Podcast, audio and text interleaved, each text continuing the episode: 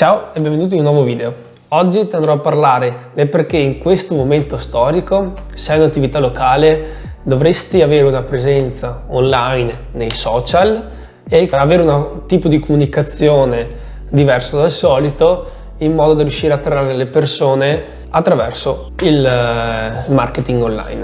Partiamo da alcuni punti di riflessione. In questo momento grandi distributori eh, sono interessati di richieste per cui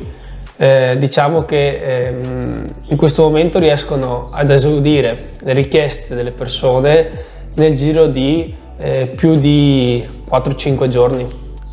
sia per i blocchi nei trasporti e sia nelle, nell'aumento enorme delle richieste. L'attività locale in questo eh, in questo ambito diciamo invece riesce ad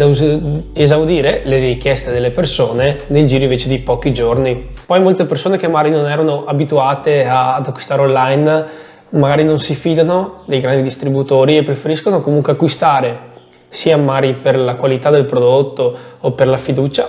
eh, che hanno in quella attività locale, preferiscono sempre prendere i prodotti da,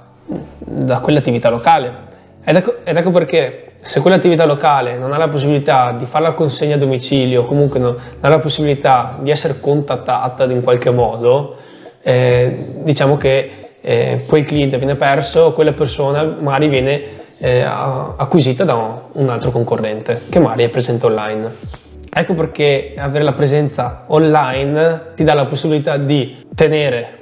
eh, i clienti che si hanno già, fidelizzarli in modo che uh, continui ad acquistare in questo momento e per cui darti lavoro e magari eh, ti dà la possibilità poi di mantenerli nel tempo perché se gli dai ehm, se acquisti la loro fiducia in questo momento in cui ehm, non riesci ad avere anche il contatto umano sicuramente ehm, poi nel tempo te li mantieni e, e questo ha un grande valore perché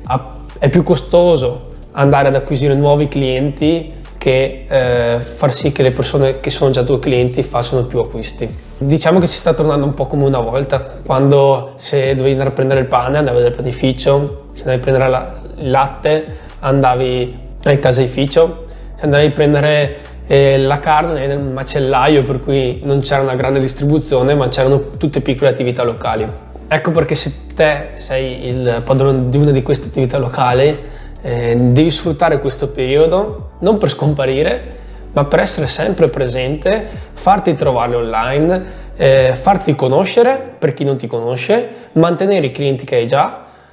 ed acquisire di nuovi, in modo che quando tutto ritorna come prima, oltre ad avere clienti che hai già,